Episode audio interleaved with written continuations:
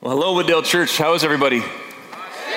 Good, good. It is so good to get to be with you. If I haven't met you, my name is Brad Herndon, and I'm the pastor over at our Edina campus. And so let me take a minute also to welcome anyone who might be watching online, wherever you may be. And it is just awesome. I don't know if you know this, but our worship team this, this weekend here at Eden Prairie, that was Donna and the team from our Loring Park campus, and all of our worship leaders are kind of playing musical chairs this weekend. But just to get to be a part of a church that right now, is gathered in multiple locations, one church, multiple locations all over the Twin Cities. And that we gather under the same mission, that we gather under the same message as well, and that we gather under the same heartbeat of God's love to reach our twin cities that He has placed us in. And it is just so fun to get to be a part of this family and hear what God is doing at all of our different campuses. And so it's good to get to be here with you. We're kicking off a brand new series that we're calling The Struggle is Real. That we're talking about some of the real struggles that we all face. Now, the phrase the struggle is real actually gained popularity a few years ago on social media uh, when people would just take some pictures of the maybe not so real struggles, but just kind of fun and lighthearted struggles that happen during the course of their day and just throw it up on social media and, and, and kind of make light of it. So before we jump into some of the more significant struggles that we're going to talk about in this series, I thought I would start just by sharing a few of my own kind of, you know, daily, unique, kind of comical struggles that I'm up against, and maybe you share some of these as well. Struggles like this one the IKEA instruction manual. So we recently moved into a home and we've been spending a lot of time, you know, putting furniture together, but all pictures, no words, and you just kind of have to ask what's what's the point, right?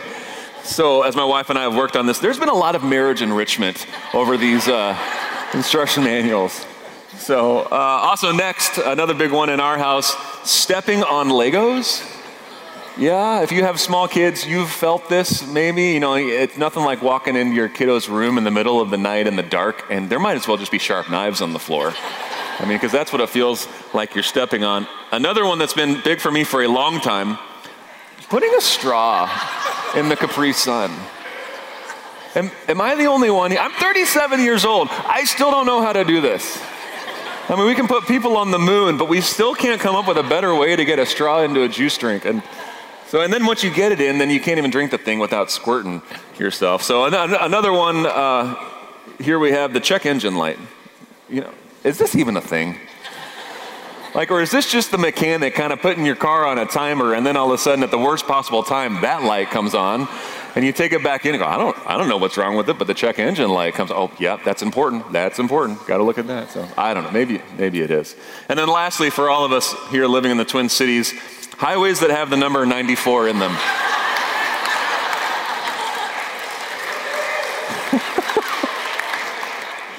494, 694, 394, 94. I mean, let's let's be honest. If you're on one of these highways, just call whoever you're going to meet and tell them you'll see him next week, right?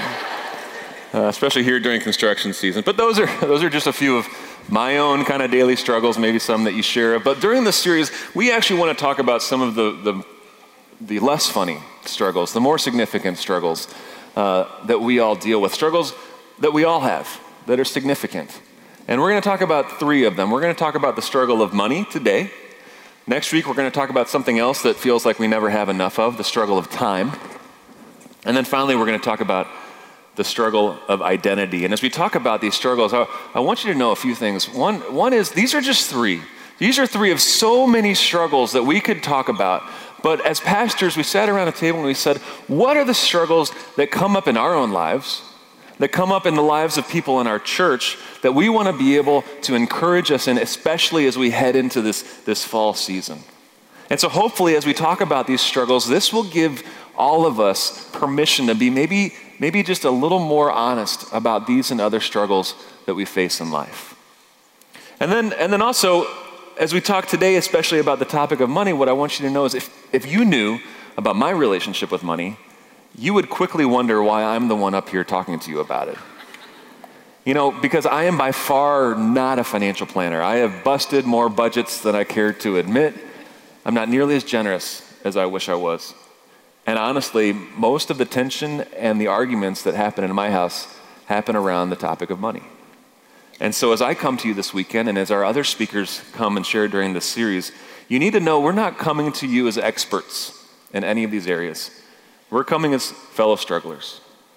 And so, myself, I have, have felt the pressure that money can produce in someone. I have felt the greed that can sneak up on someone. I have felt the worry that we all feel when it comes to finances. And so we're coming as fellow strugglers, but hopefully, fellow strugglers who have learned a thing or two from God and His Word that can encourage us as we dig into these topics together. And in fact, we just need to get that out of the way. We all struggle with money. In fact, Jesus said we all would struggle with money. So, just in a moment of kind of courage, look at someone next to you and say, put your hand up, say, I struggle with money. Um, that's me too. Just look at them and say, I, I struggle with money.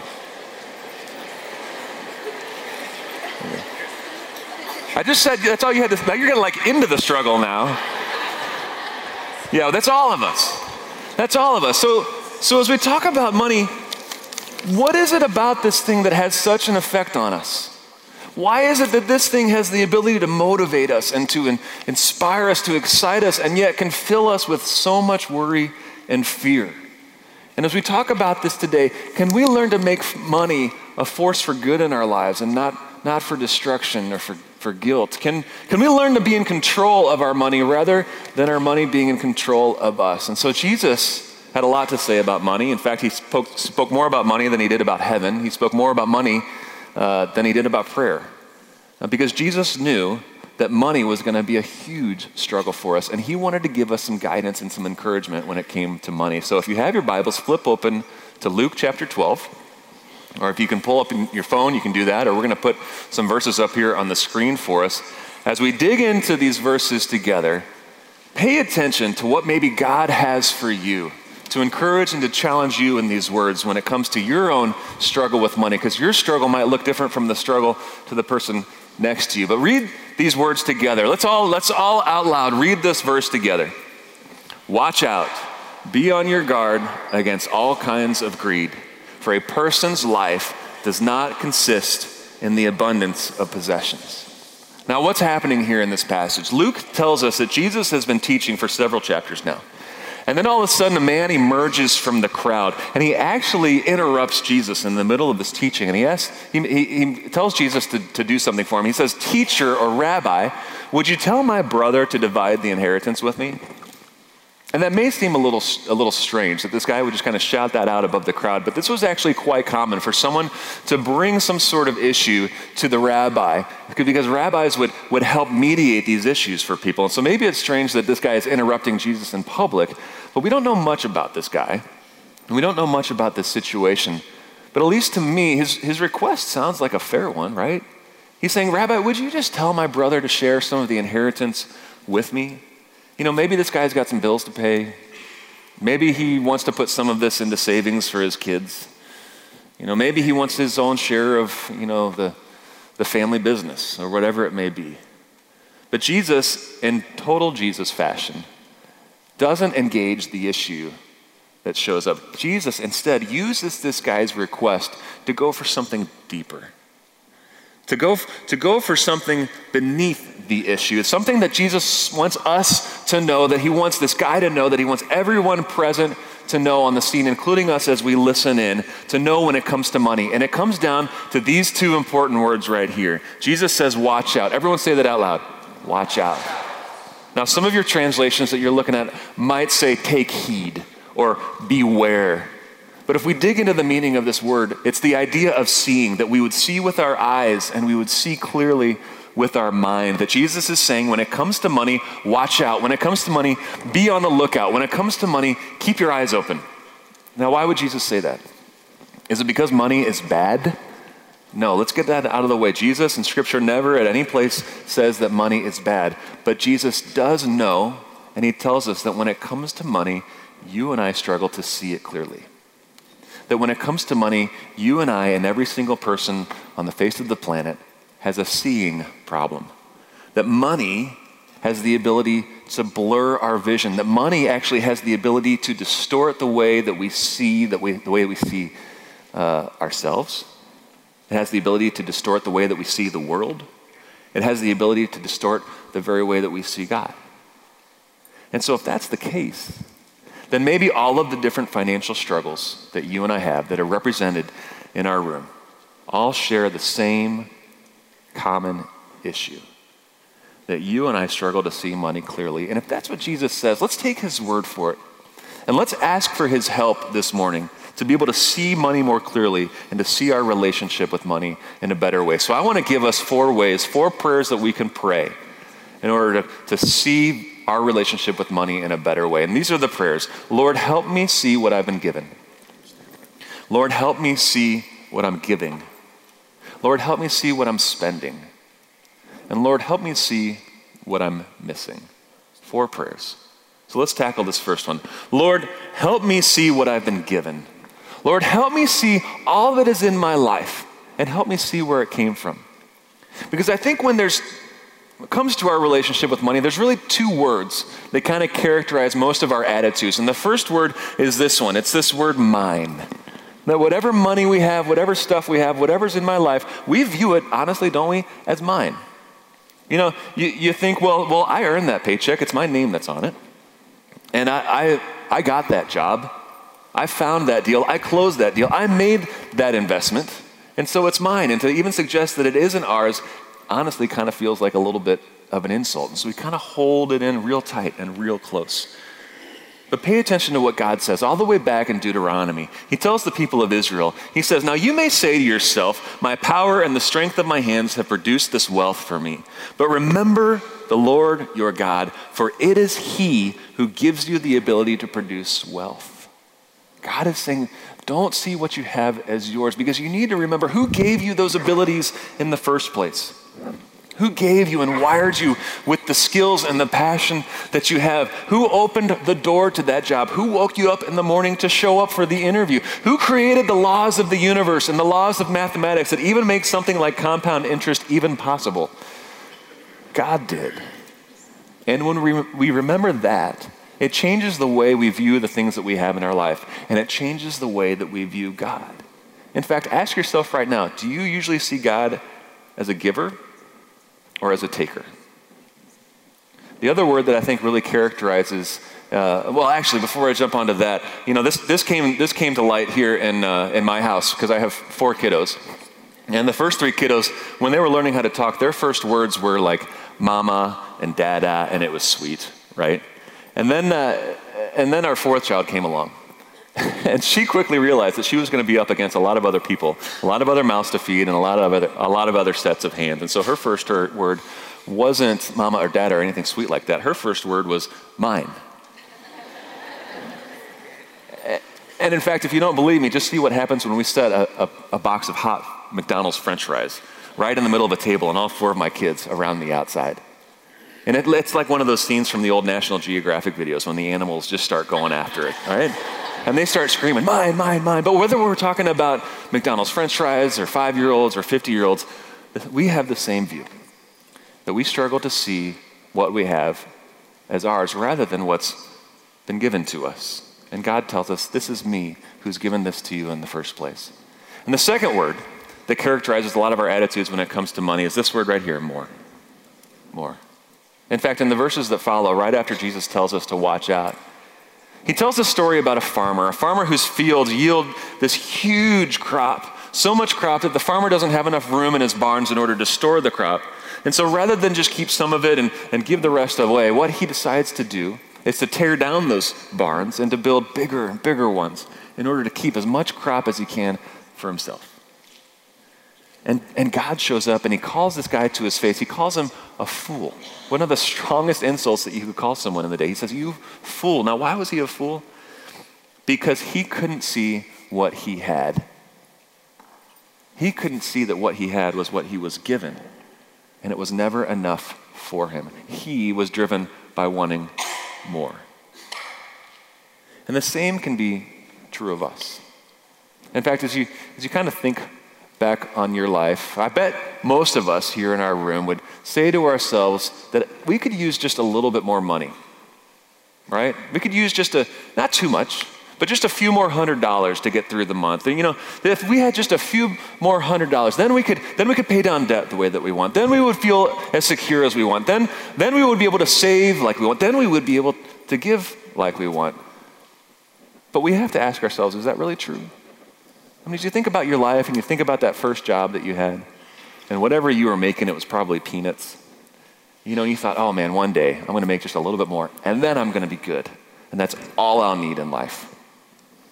And maybe you're older now, and maybe you're making some more income, but do you feel any more secure? Are you any less stressed? Are you any more happy? Economists actually tell us no, we're not. Uh, in fact, if you make $25,000, your household is in the top 10% of the world's wealth. If you make $50,000, you're in the top 1% of the world's wealth. If you make $100,000, you're in the top one third of 1% of the world's wealth. And yet, 70% of Americans say that they worry significantly about money on a daily basis. Now, why is that? It's because you and I have a seeing problem. We struggle to see what we have, to see all that we have, and to see that it has been given to us by God, our gracious and good giver. In fact, Jesus tells us in the same passage, He says, if you find yourself worrying about money, if you find yourself wanting more, if you find yourself wondering what food you're going to put on the table, or if you're, you're going to have clothes to wear, or if there's going to be anything in your bank account, or what you're going to use to put your kids into college, He says, you need to open your eyes. He says, just look. Look at the birds of the air. They do not sow or reap, they have no barn or storehouses, and yet God feeds them. He says, open your eyes. He says, look at the lilies in the field. They do not toil or spin. Yet not even King Solomon in all of his splendor was clothed as these. If that is how God cares for the grass of the field that you just mowed last week, then how much more will he care for you? And I have to think that he says this phrase with all the compassion in the world for every single person who hears it you of little faith. Jesus is saying, Don't you know if God cares for the birds and the ravens and the flowers and the lilies of the field? don't you think He's going to care for you and take care of you in even bigger and more extravagant ways? And would you be willing to use your eyes to see that and to trust that? Because when we, when we pray, Lord, help me see what I've been given, it reminds us just how gracious and good and generous our Father in heaven is that we struggle to see. And then once we see all that we've been given, it begs the question well, why did He give that to me in the first place? And that's our second prayer. Lord, help me see what I'm giving. Lord, help me see what I'm giving. And this is really a prayer to ask God to help you see what you're trusting in and how you're trusting God. And even as we talk about giving, it just feels like things can usually get tense and we kind of put our arms over and we kind of, you know, stiffen up a little bit. And so we give just out of obligation maybe or because you want to avoid feeling guilty about it, but we don't ever talk about giving. And then, then you kind of wonder, am I really even doing this giving thing the right way? And then maybe you take yourself out of the giving thing altogether. But what I want us to hear this morning is that God gives us giving as a grace to get to experience a kind of joy that we wouldn't be able to experience. That giving is actually the quickest and the most powerful way for you and I to experience the kind of freedom and joy of our finances that we want. That's why giving exists. And so look at some words from Paul to a church in Corinth a couple thousand years ago. He says, Paul says, on the first day of the week, each of you should set aside a sum of money in portion with your income. Notice he says here, on the first day of the week. He's saying whether it's the first day of the week or the first day of the month, Paul's point to all of these kind of church people, you know, is saying this giving thing should be a priority for you. That it should come first because whenever you and I receive a dollar, it could be a paycheck, it could be a tax return, it could be $10 that shows up in a, a birthday card from grandma and grandpa. Our first inclination is how can I spend that? What can I put that toward? How far can I make that dollar go? And so our finances kind of work like this. Dollar comes in, we say, well, how can I spend it? And then we know, well, you know, it's probably wise to save a little bit of it for an emergency fund or for retirement, whatever it may be. And then if we give, when we give, we give out of whatever is left over from that dollar. And we never feel like it's enough. And the problem with this is that it just doesn't work. We're never as generous as we want to be. We never save as much as we want to. And we usually wind up living above our means and feeling stressed out because of it. And so that's why God gives us a new financial picture, a new financial plan in His Word. And it works like this just change the direction. That when you receive any money, our first, our priority, our inclination should be how can I give a portion of that back to God? I'm going to trust back to God what He has entrusted to me.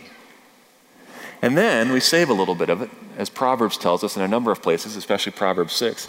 And then, and then we live off of the rest. And this is the way that we experience peace in our finances. This is the plan that we have to experience joy and to stay in control of it. But it begins by saying, God, I'm going to entrust back to you what you've entrusted to me. I'm going to depend on you and actually go with less because I, cause I know that you can make that less go farther than it would if I tried to keep it all to myself. And so go back to this verse where Paul writes to these Corinthians. He says also that each of you, notice he says each of you, that it's, that it's all of us. That as the church, this is something we do together. He doesn't say now just the rich people. He doesn't say now the super spiritual people or just, you know, the, the, the really generous people. He says all of you. That this is something we do together. And yet what you give is between you and God. But then he gives us a, a, little bit of encouragement, some guidelines. He says, set aside a sum of money in portion with your income. Now, notice, it's curious, Paul doesn't give an amount. He doesn't give a percentage or a fraction here in this verse. And sometimes that gets us stuck. We go, well, how, how much should I give? I want to know that I'm good. How do I, how do I kind of check the box off of this? Because I hear in the Old Testament there's this thing called the tithe, which means 10%. It was a practice of the Israelites to give 10% uh, uh, to, the, to the priest for the work of God. And so, you know, is that 10%? Is that what I should give? But the New Testament doesn't give a number, so which is it? And so I want to I want to give us some guidelines here this morning, a little bit of clarity.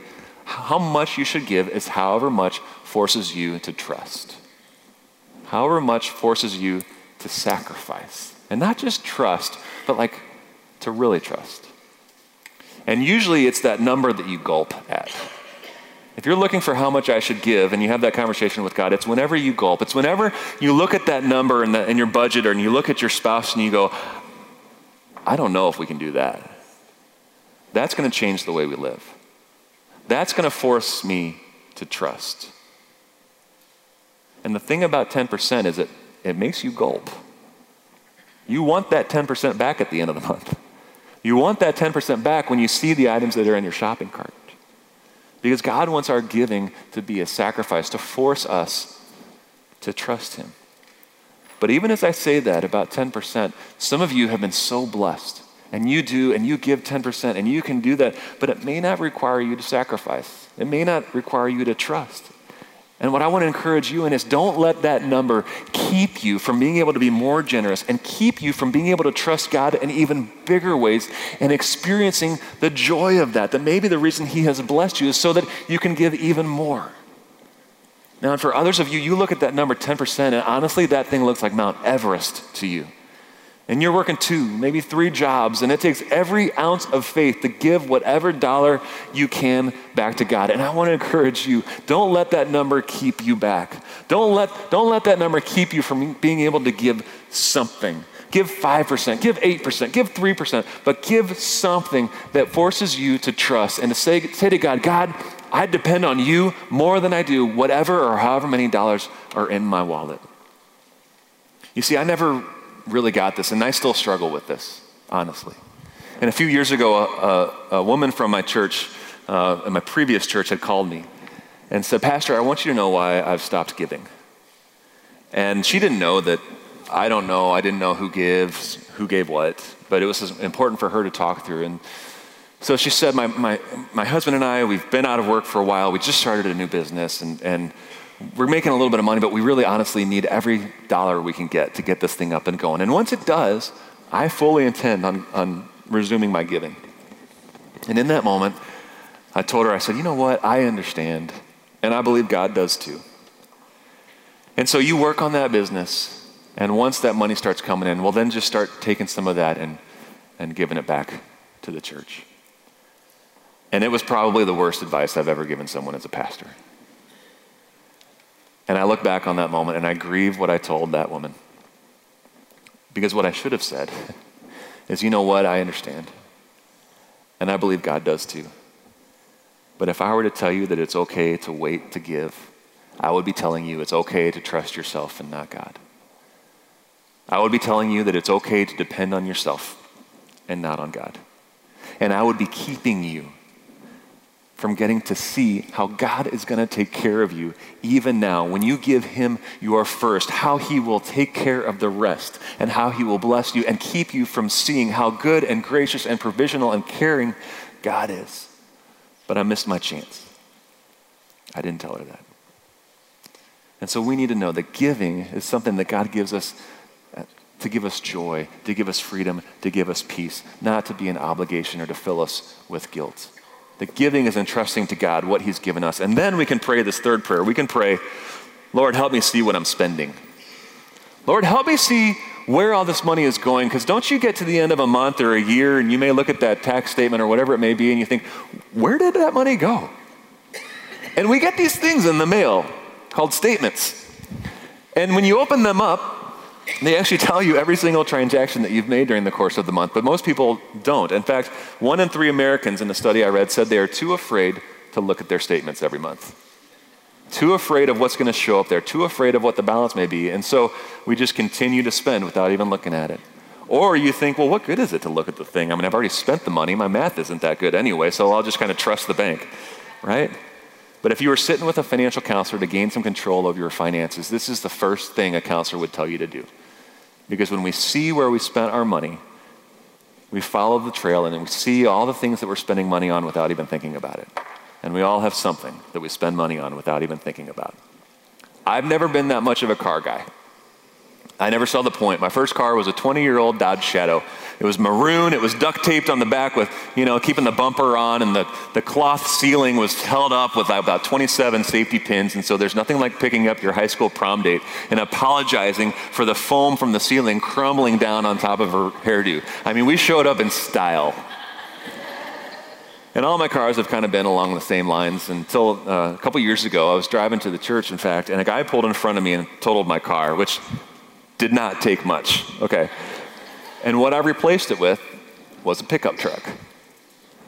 Now, even though it was an older truck with a bunch of miles on it, I was living in the South at the time, and driving a pickup truck is kind of like driving a Tesla around Minneapolis, okay? It gives you some status, especially as a guy. You get a little bit of respect driving this truck around. And so I didn't know, but in that moment, I became something I never knew I always wanted to be. I became a truck guy. I walked a little taller, I drove a little cooler.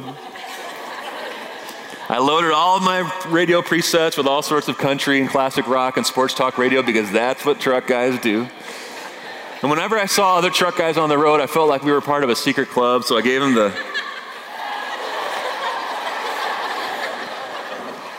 you know. And then I found out that they have stores that sell nothing but truck stuff. And I went to them like a moth to a flame because I needed the full WeatherTech floor liners, you know, just to keep the mud off of the carpet. And I needed the drop in bed liner so I didn't scratch up the car. And I needed the, the step rails that go along the side, you know, the, fan, the fancy ones, just so my, stop judging me, just so my wife could get in and out without falling, you know. And I needed the LED headlights, you know, just for safety reasons. And I needed the canoe rack too, because why have a truck if you don't have a canoe rack? But I don't have any canoes. So let's go get some canoes, right? And then I started just spending my money on these things and swiping the card and handing the cash over without even thinking about it because we all have something that we spend our money on without even thinking about. And maybe for you it's not truck stuff, it probably isn't. It could be stuff for the boat. It could be eating out. It could be vacations that you just think less about when you're spending that money. It could be certain stores like Home Depot. I need that tool. I need those Trader Joe snacks. I deserve those Trader Joe snacks, right? And so, what would happen if you were to look back at your statement and see what you spent your money on? Jesus, Jesus tells us in verse 34, he says, For where your treasure is, there your heart will be also. It's kind of the key verse in this whole chapter that Jesus is building up to. He says, If you want to know where your heart is, where your identity is what he's getting at, is just look at what you're spending your money on. That where you spend your money is where your heart already is. And so, if it's on cars and homes, maybe it's the status or security that those things give you. If it's something with your appearance, maybe it's because of the way that you feel people look at you differently, give you more significance or more approval in those things. But what could it be for you? We all have something. But what could it be for you? And what does Jesus want you to know and to see about where your heart is? And that starts to stir up a little bit of tension in us. But what I love about Jesus is he's never afraid to walk into the tension with us. In fact, he was always doing this with people during the course of his ministry. In fact, the three of the gospel writers tell us about another guy who shows up, and we don't know his name. He's just described as rich. A rich man came to Jesus. That's his identity. And he asked Jesus this question. He says, Teacher, good teacher, what must I do to inherit eternal life? And there's so much about this guy's question that just reveals where his heart is, where, where his heart is, where his identity is found. And Jesus doesn't, uh, he, I mean, he, he, he, goes, he, he plays the game with the guy and he says, Well, you know, you know the commandments. You know, just do those and, and you're good. You know, it's kind of tongue in cheek, it's a little sarcastic, but the guy responds back and he says, Oh, yeah, I know those, and I've been doing those ever since I'm a boy. I'm good. And even though the pride of this guy is dripping off the page, that he thinks there is something that he can do to earn eternal life, Mark chapter 10, verse 21 gives us this small detail that says so much about Jesus and his attitude toward us. It says, Jesus looked at him and loved him. Jesus looked at him and loved him. And because of that love and in that love, Jesus tells him one thing. He says, You still lack one thing.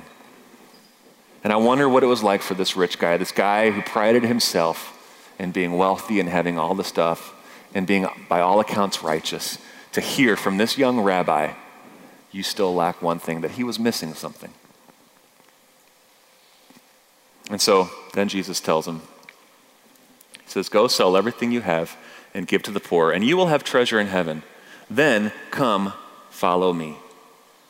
Now it's important to note, Jesus is not actually giving this guy another thing to do, okay? And he's also not telling all of us that we need to go sell everything we have and give it away to the poor. What Jesus is doing is Jesus is opening his eyes. Jesus is driving a point home. He's saying, You still lack one thing. You have everything in the world, but you lack me. And you're letting the treasure that is in your life get in the way of the treasure that I have for you. And that was too much for this guy to handle. In fact, Mark tells us that what this guy does, he walked away sad because he was a man of great wealth. In fact, these three words, he walked away, three of the saddest words in all of Scripture. In fact, this is one of the few people who came to Jesus but left worse than he came. That he walked away. But what I want us to hear this morning is that what's true of this guy can so easily be true of every single one of us. That just like this guy, we could let whatever treasure we have, however big or small it is, we can let that get in the way that of the treasure that Jesus has for us. A treasure that we could do nothing to earn the grace of God. And in fact, that's our final prayer. Lord, would you help me see what I'm missing?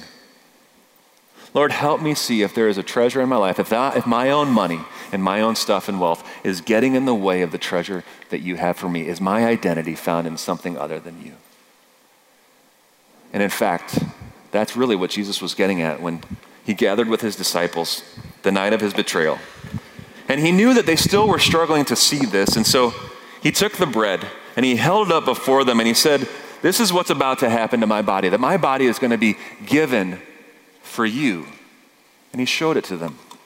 And he took the cup, he took the wine, and he poured it out, saying, This is a picture for you to see of how my blood is about to be shed for you as a, a gift to you. He wanted them, he wanted us to see the treasure that we have in him. But you have to think in that moment, the disciples were thinking to themselves, well, why, Jesus? You're the king of the universe, you're the Messiah, you have everything in the world. Why would you give yourself away? And it was because Jesus didn't have everything in the world.